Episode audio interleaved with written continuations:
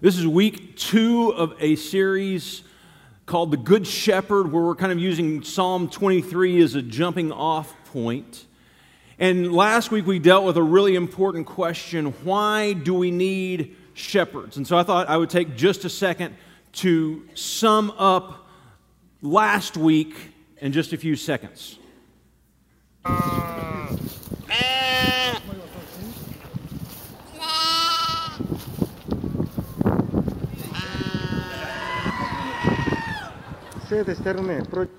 Why we need shepherds. It, it's pretty obvious. But maybe the bigger question for us is what is a shepherd?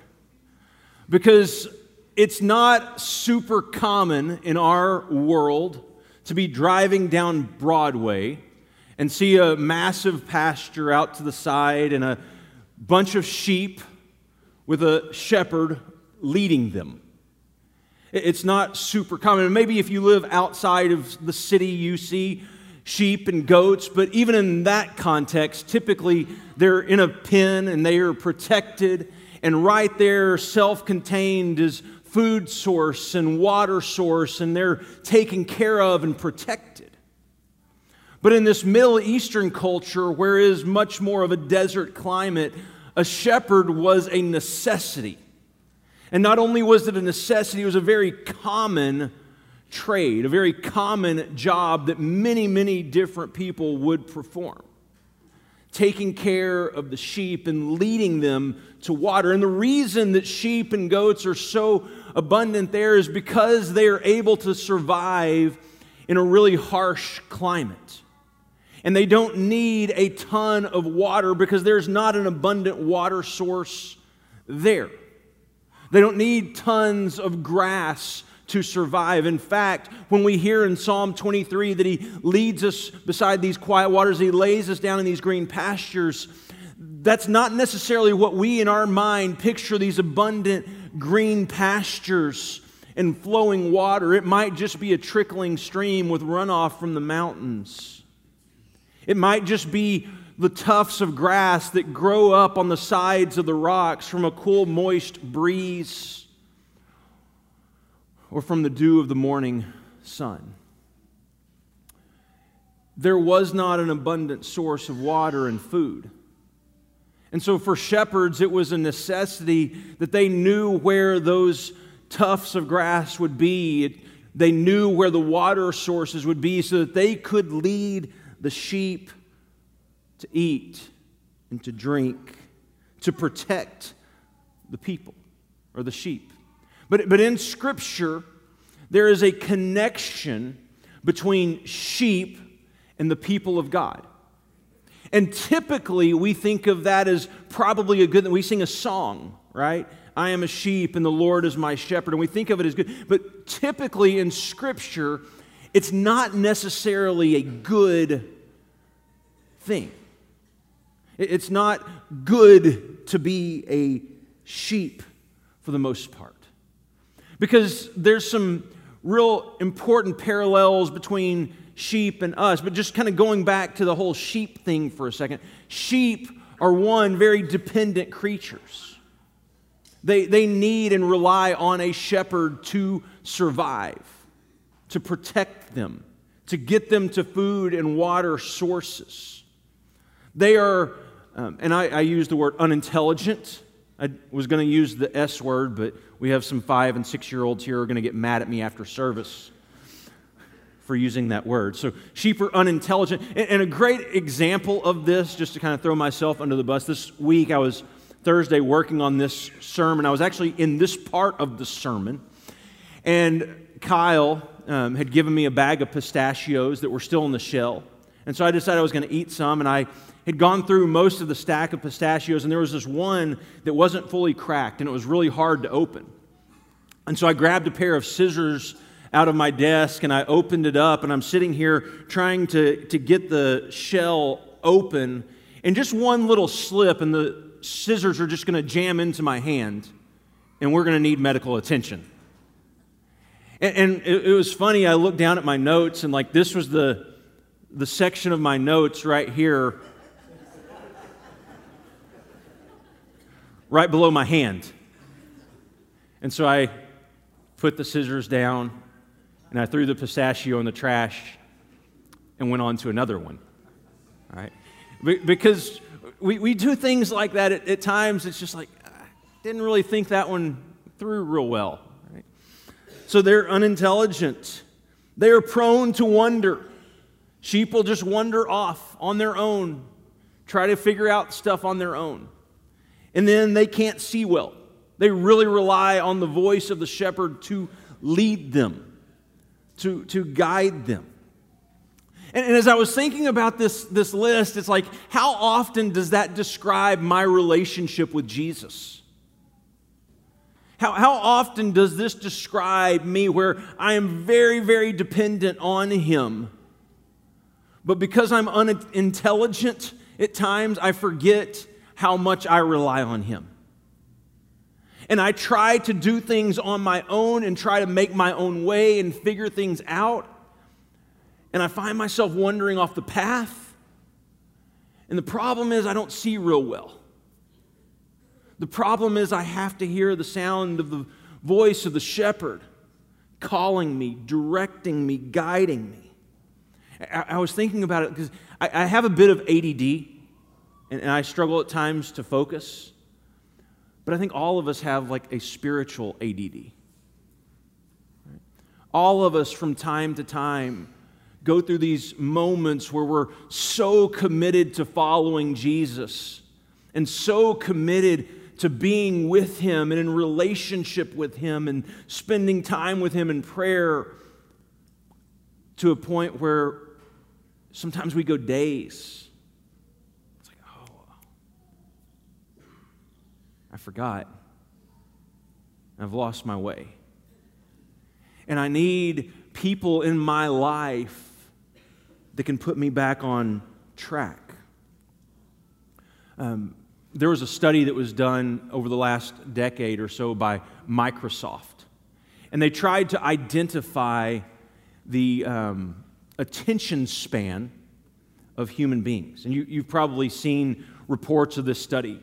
But back in 2000, they said the average attention span of an adult was 12 seconds. Now, just real quickly, the way they did this, I'm not so sure it was the most scientifically advanced research. They were looking at how long people could pay attention and focus on average on a web page.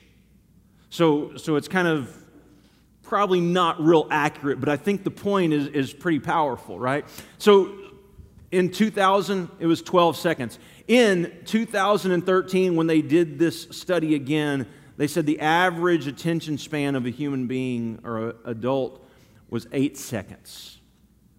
To make it even better, the average attention span of a goldfish, they said was nine seconds. Now, I don't know how they did the research on that. No clue.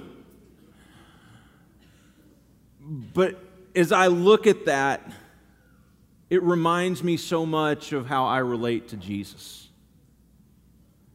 Where I can go these moments where I'm so incredibly focused on Him, in His Word and His ways, to moments where it's needing people to call me back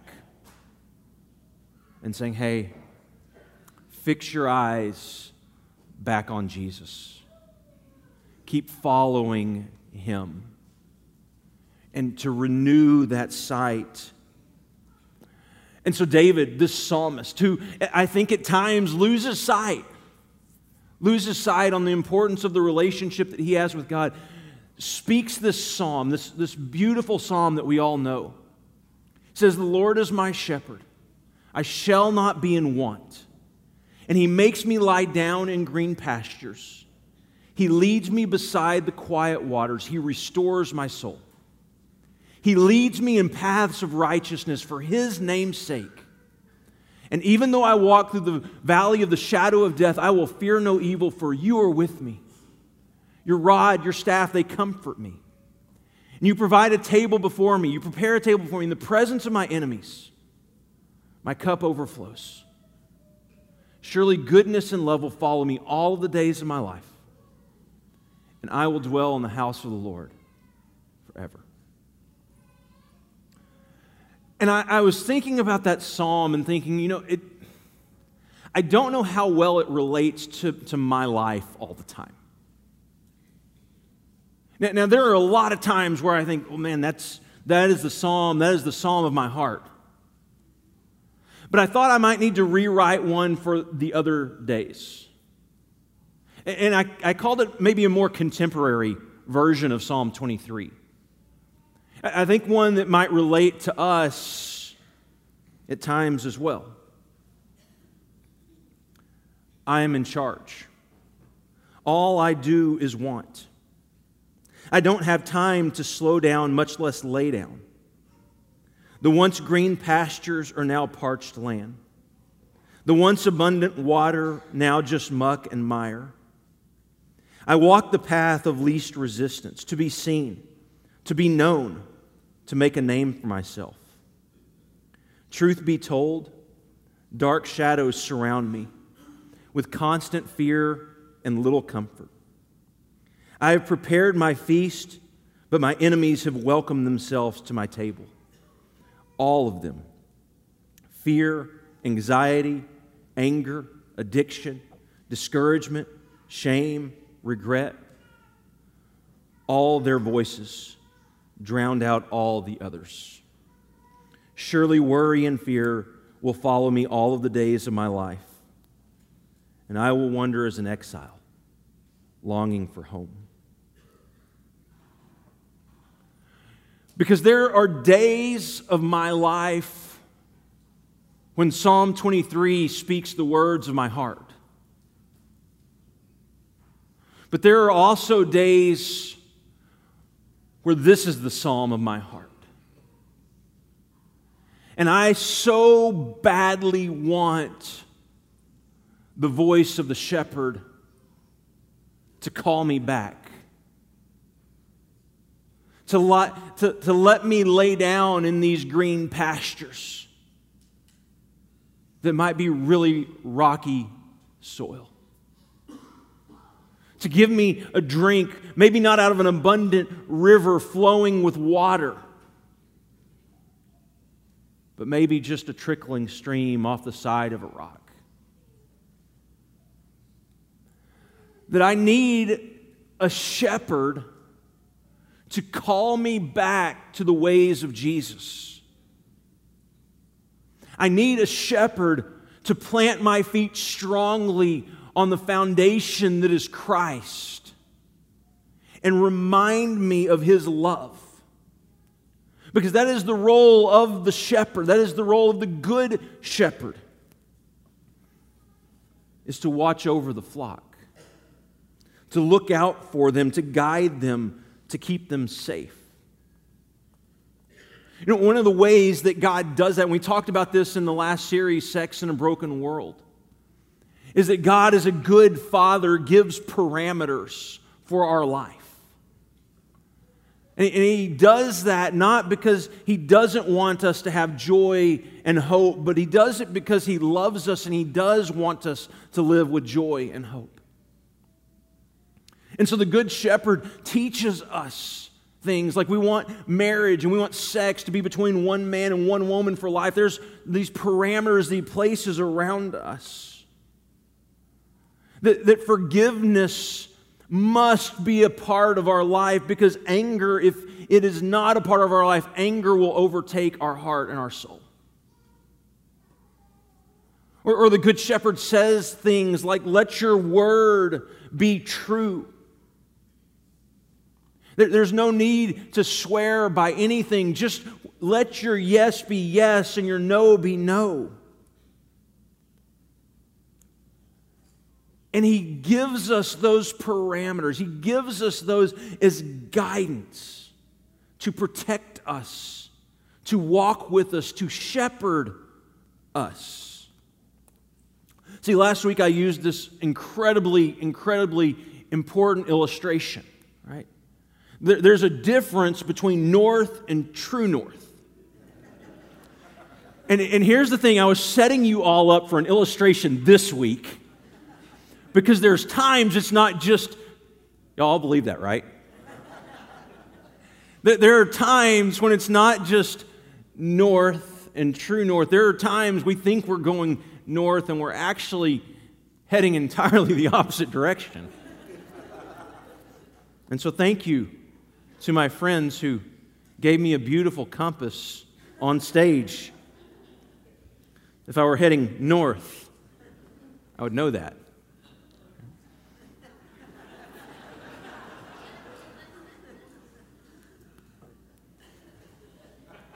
And I still have no idea who did this. Thank you. Thank you. Thank you. I've been through all of the people I suspect. But Israel had some really bad shepherds. Israel had some really bad shepherds that continually led them astray, that continually would not take care of them. In Ezekiel 34, he, he kind of calls out these good shepherds. He says, Woe to you, shepherds of Israel, who only take care of yourselves. Should not shepherds take care of the flock? Like that's their the role is to take care of the flock. You eat the curds and clothe yourself with wool and slaughter the choice animals. And then there's a really big but that comes next. But you do not take care of the flock. You have not strengthened the weak or healed the sick or bound up the injured. You have not brought back the strays or searched for the lost. You have ruled them harshly and brutally. So they were scattered because there was no shepherd. And when they were scattered, they became food for all the wild animals. My sheep wandered over the mountains and on every high hill. They were scattered over the whole earth, and no one searched or looked for them. My sheep wandered over the mountains and every high hill, and they were scattered over the whole earth, and no one searched for them and no one looked for them. What, what was the role of the shepherd? To take care of the sheep, to protect the sheep, to guide the sheep. In Israel, shepherds completely lost sight of that. They, they completely left and their job was not to deliver them, but it was to point them to the deliverer. It wasn't to save them, it was to point them to the Savior. It was to help call them back in times. Because honestly, the, the little contemporary psalm I wrote wasn't so much a contemporary song as it was more just a human psalm. Like, that's our world, that's our life. And it hasn't changed that dramatically in thousands of years. It might look different now. But within the angst, the searching, the longing is just as it was then. And Jesus describes himself as this good shepherd. And he tells the disciples that he is here for a purpose to protect the sheep, to lead the sheep, to guide the sheep. And he says there's another that's come to steal, kill, and destroy. But he has come that you would have life and you would have it to the fullest. That, that you would experience this abundant, beautiful life in him and that He would be the way, and He would be the truth, and He would be the light, and He would be the bread that gives you food, and He would be the water that sustains you. He promises to be the shepherd that takes care of His people. But His sheep, so often, we're prone to wonder. We're, we're prone to not be able to hear the sound of the voice of the shepherd guiding us, calling us, directing us.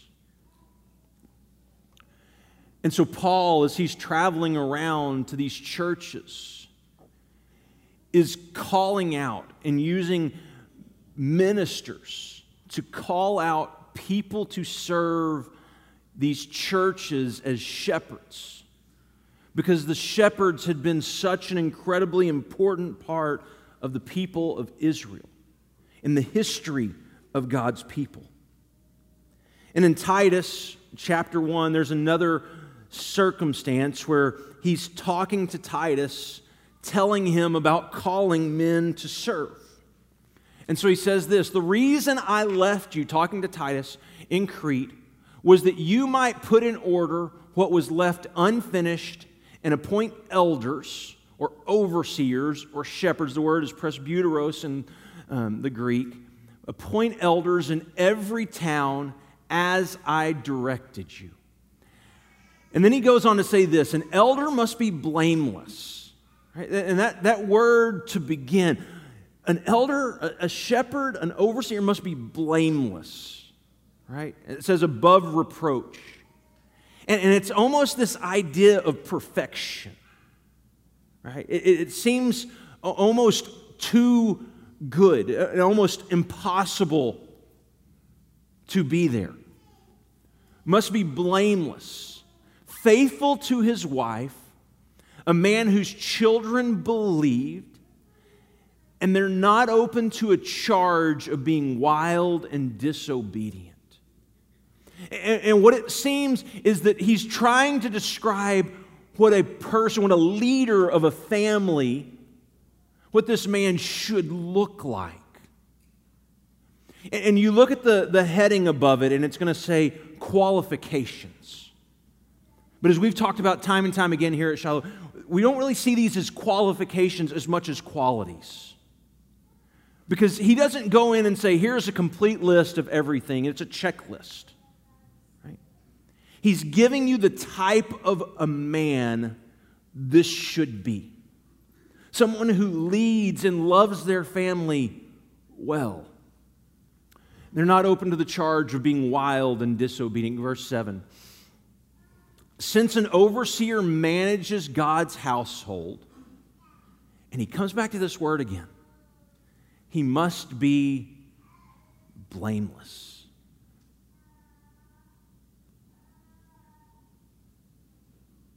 It almost seems as he starts and finishes this little section, this word blameless sandwiches it the rest of the description.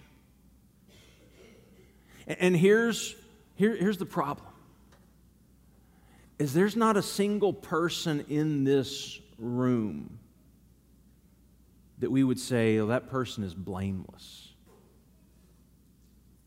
And what we think is perfect. My, my guess is any of our shepherds here would say, I'm not blameless. John would say he's close.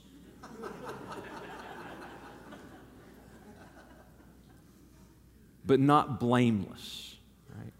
And then he goes on to say this not, and these, these nots that follow, not overbearing, not quick tempered, not given to drunkenness, not violent, not pursuing dishonest gain. And we, we, we hear these nots, and, and here's, here's the problem is the first two, like, just take most of us out, right? I mean, because most of us have been, I mean, if you've had children, I, I can promise you, you've lost your temper and you've probably been overbearing at times. Right? I mean, that, that's all of us. And, and what we want to do is we want to hold certain people to these incredibly, incredibly high standards. And, and that is his point. I, I want the people who are going to lead and shepherd the people to be held to really, really high standards. I want you to think of people who, who, are blank, who are really pursuing Jesus with all of their heart and soul and mind and strength. And are they going to make mistakes from time to time? Absolutely. Are they going to have a past? Absolutely.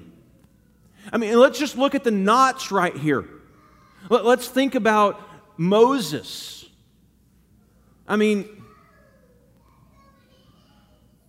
I mean, Moses killed an Egyptian and buried him in the sand to cover it up and then had to run from it.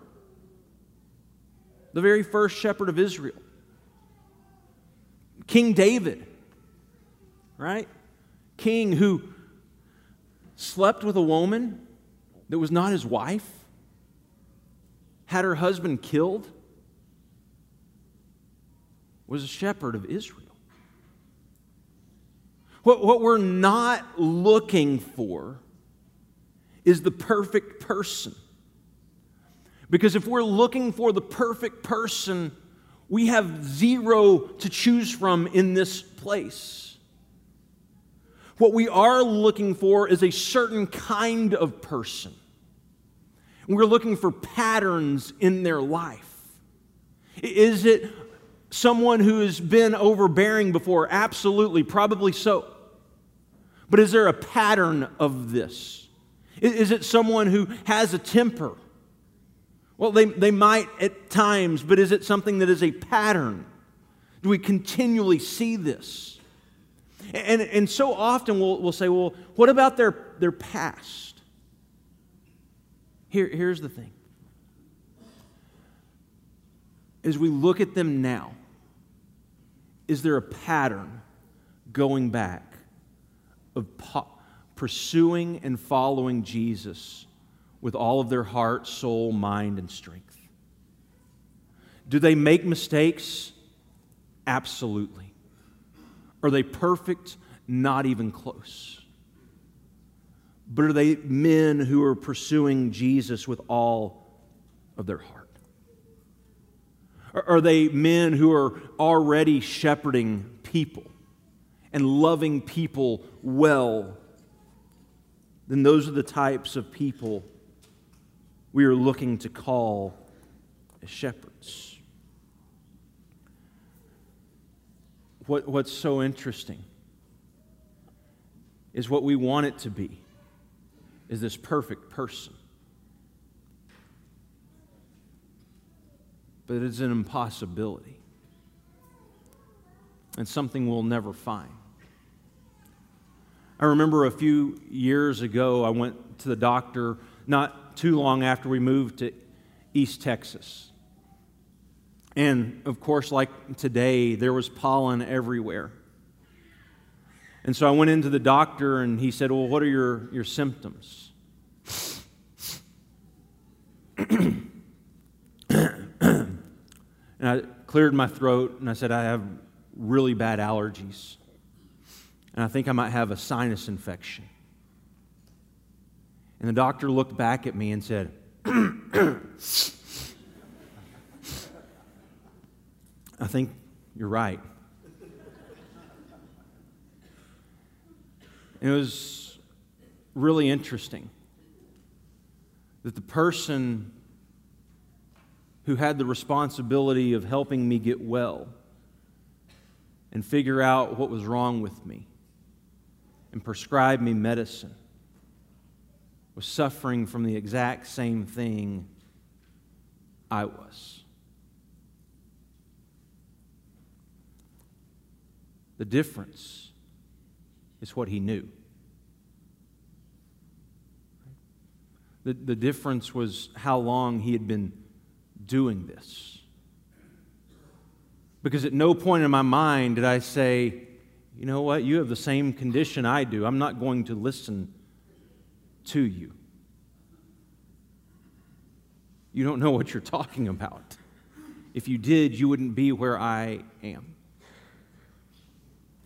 But we are calling men to serve who have the same conditions that we do the human condition, this, this, the problem of sin that's been a problem since the very beginning of time. And so he goes on as he talks about these men, and he says, Rather, he must be hospitable, one who loves what is good, who is self controlled, upright, holy, and disciplined.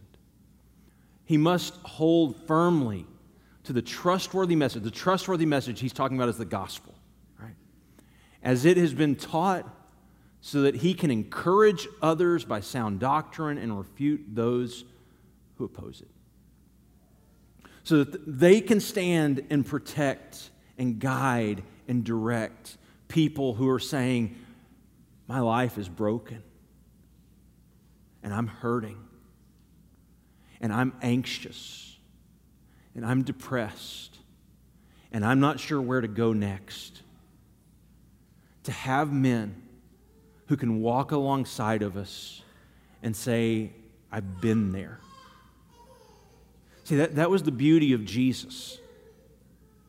Because as He surrounds us and comforts us, the way that He is able to do that is because He can empathize with us, because He was where we are. God became man and came down into our world to serve to, to love those who would not love him, to walk beside those who would struggle to follow, and to continue to call them after him, to continue to be that light in their life. We're, we're not calling men who are perfect. See, and the, the problem that we run into is there's no place to get the shepherds but from the seats. There's no place to get our pastors but from the pews. There's no place to fill the pews except from the world.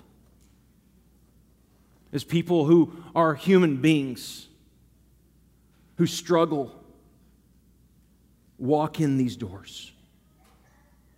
And God transforms their life and changes them and remakes them in His image and calls them and brings them up to lead and shepherd the flock, to watch over the people. People who are very dependent, people who are at times are pretty unintelligent, people who are prone to wonder, people who struggle to hear the voice of Jesus people like me, people like you,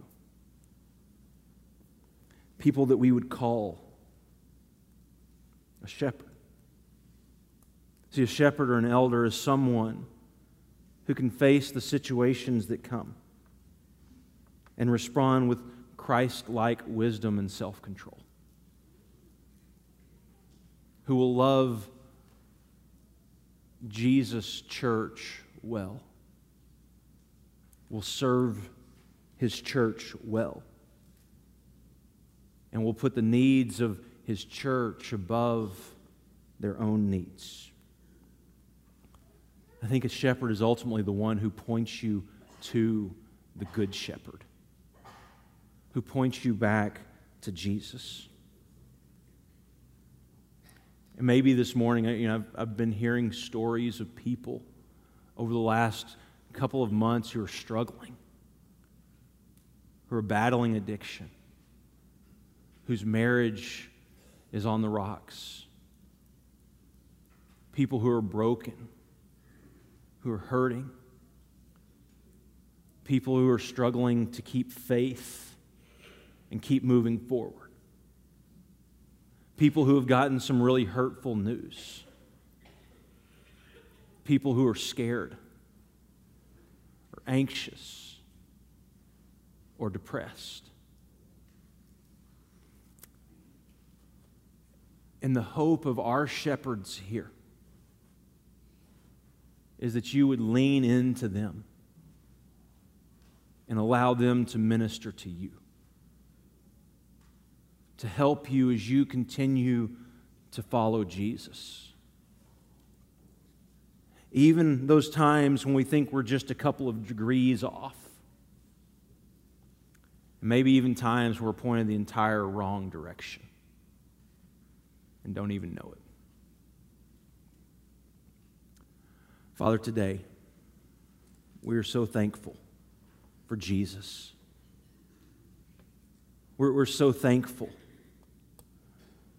that you, Father, have led the way by becoming one of us, by stepping into our world, and, Father, leading. Father, once again today, help us to surrender. Help us to lay down our fears, our angst, our hurts, our addictions at your feet. And Father, may those that you've called to lead our church point us back to Jesus. Father, we thank you. Again, we are grateful to be with you, to be in your presence, and to gather together in your name. And we pray this together. Amen.